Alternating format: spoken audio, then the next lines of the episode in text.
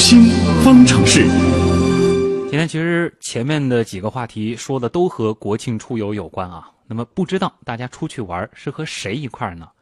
诶，听到过这样一个说法：想要快速了解一个人呢，就要和他一块儿去旅行。那么我们如何通过旅行去了解一个人呢？好像里边有一些技术的啊。我们的边界星辰就采访了国家心理咨询师、职业培训专家讲师张华。张老师你好，你好星辰。像昨天我们也说到，出去玩和谁出去玩很重要。对，也有人说，就是你想要很快的了解一个人，你也可以选择和他一起去，因为在旅行的过程当中，可能双方都会更有机会了解到这个人的全面的东西。嗯，旅行是的确是可以帮助大家更快了解一个人嘛？呃，这个的确是，因为我们当去旅行的时候，在旅行当中啊。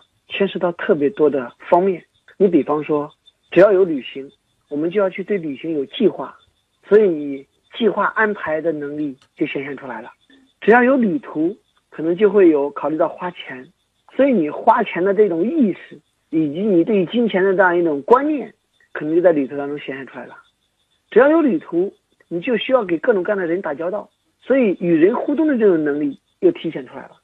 那只要是旅行，可能就会有。遇到这个解决突发问题的这样一种机会，你看你解决突发问题的这种能力就得到了体现，而且旅途当中可能你要和不同的人生活在一起，所以你的各种生活习惯、日常习惯也能够暴露无遗。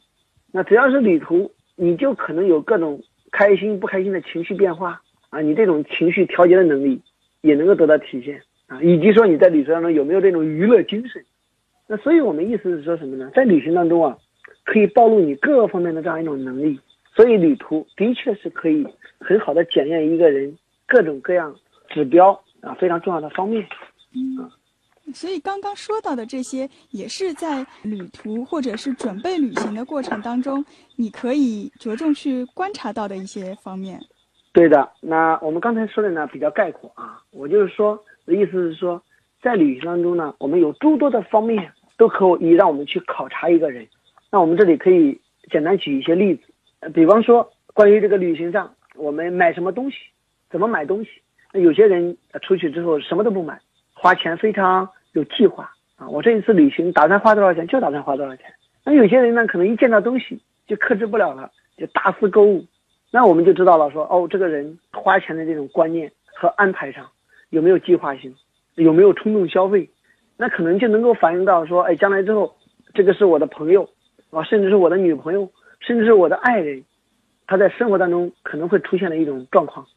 那再比方说，我记得《围城》里有一句话，说一个恋人婚前都应该至少去进行一次旅行。当然，在中国可能不太现实啊，呃，因为往往我们说婚后才去旅行度蜜月，对不对？但是的的确确，在婚前，如果说两个人能够有比较好的自制力啊，尤其进行一次旅行，就的确可以让我们。去了解好非常多这个人的各种习惯、各种生活的模式。嗯，刚刚说到了一个是消费观念上面可能会有不一样。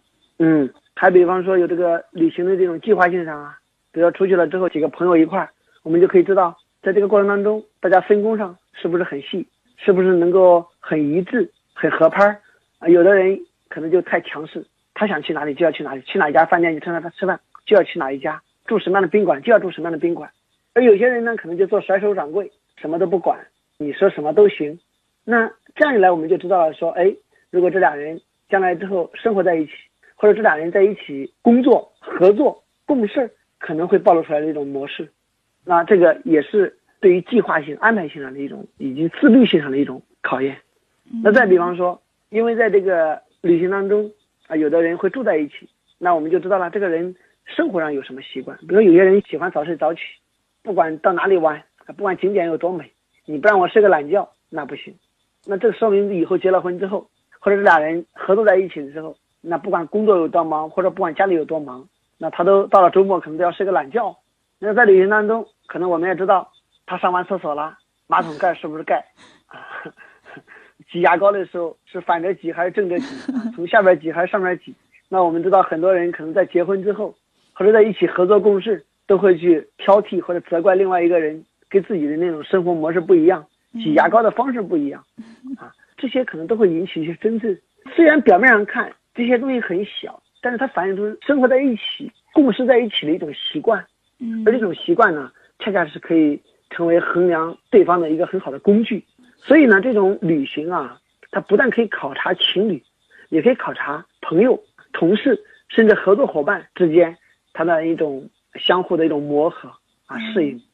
啊，另外，在旅途当中可能会接触到很多人嘛，所以也可以看出对方待人接物的一些态度，包括他是怎么对待陌生人的，怎么对待服务员的，这些可能都可以看出一些问题来。对啊、吃个饭啊，上菜晚了，他是怎么反应的？有些人大发雷霆，有些人非常具有好的沟通能力，嗯有些人非常耐心。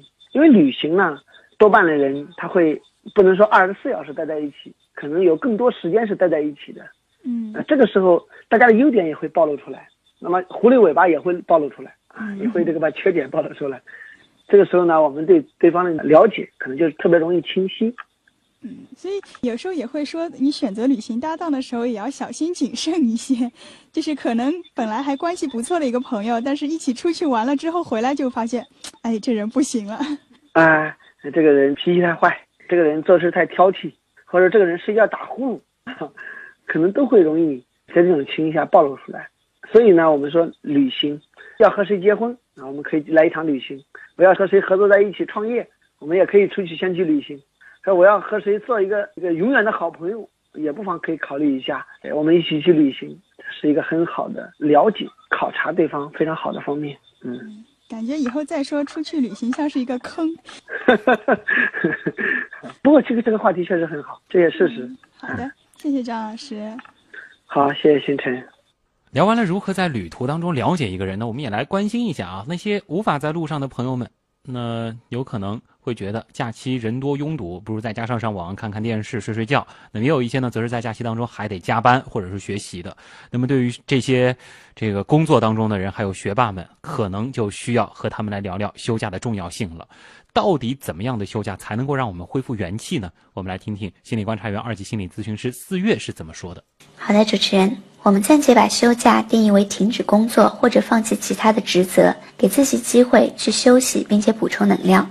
拥有这样一段远离职责的休息时间，它的主要目的是打破压力的循环，不让压力不断的累积。否则，我们在处理工作或者承担其他职责的时候，遇到的压力就会不断的累积，并且没有任何缓解的机会。长期的压力会导致焦虑和恐惧的情绪。休假方式可以分为三类，第一类是休息的时间，可以冥想、泡澡、坐在躺椅上听舒缓的音乐。关键在于它是被动的，让一切保持现状，什么都不做。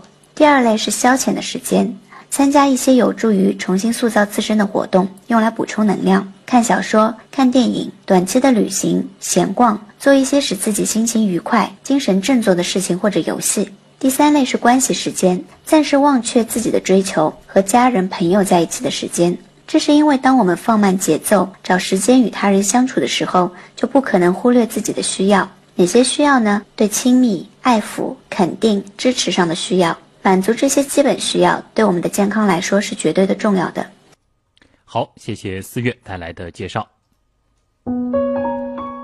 范玮琪的启程啊，很多朋友可能已经在啊休假的路上了。那也是祝愿各位这个十一黄金周能够玩的开心，同时平平安安。还剩一点时间，交给叶星辰。好的，那我们今天呃前面介绍了这个呃头脑特工队的，还有我们一个福利帖，大家也是可以关注一下，嗯就是电影《九层妖塔》的一个呃兑换券的一个竞拍啊。其实电影《九层妖塔》看过《鬼吹灯》，其实它就是根据这个《鬼吹灯》改编的，是是由陆川执导的。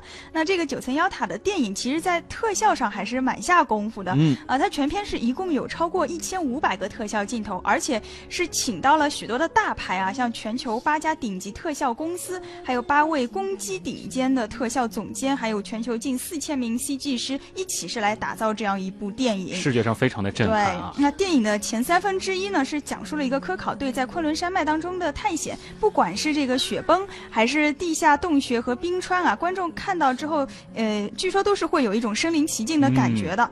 而且这个影片还有一个很大的亮点，就是它有浓厚的上世纪八十年代的氛围，以及说它有一个神秘部门的这样一个设定。境。对，哎，这个片中北京城里的这个神秘图书馆，还有新疆的石油小镇，以及绿皮火车等等，都是透露着非常浓的一种怀旧感。是很有感觉的一部片子、啊。对对对，此外的这个电影的片尾曲《这个魔鬼》也是非常带感的，嗯、说这首歌是陆川费了很大的力气，专门从美国摇滚乐队梦龙那里买来的版权。是。那如果你看过像《变形金刚四》、还有《钢铁侠三》、还有《饥饿游戏三》嗯，可能会对这个风格啊感到非常熟悉。好，那今天的节目就是这样了。本次节目编辑盛燕姿、王威、乐琪、叶星辰，监制主持旭东，感谢各位。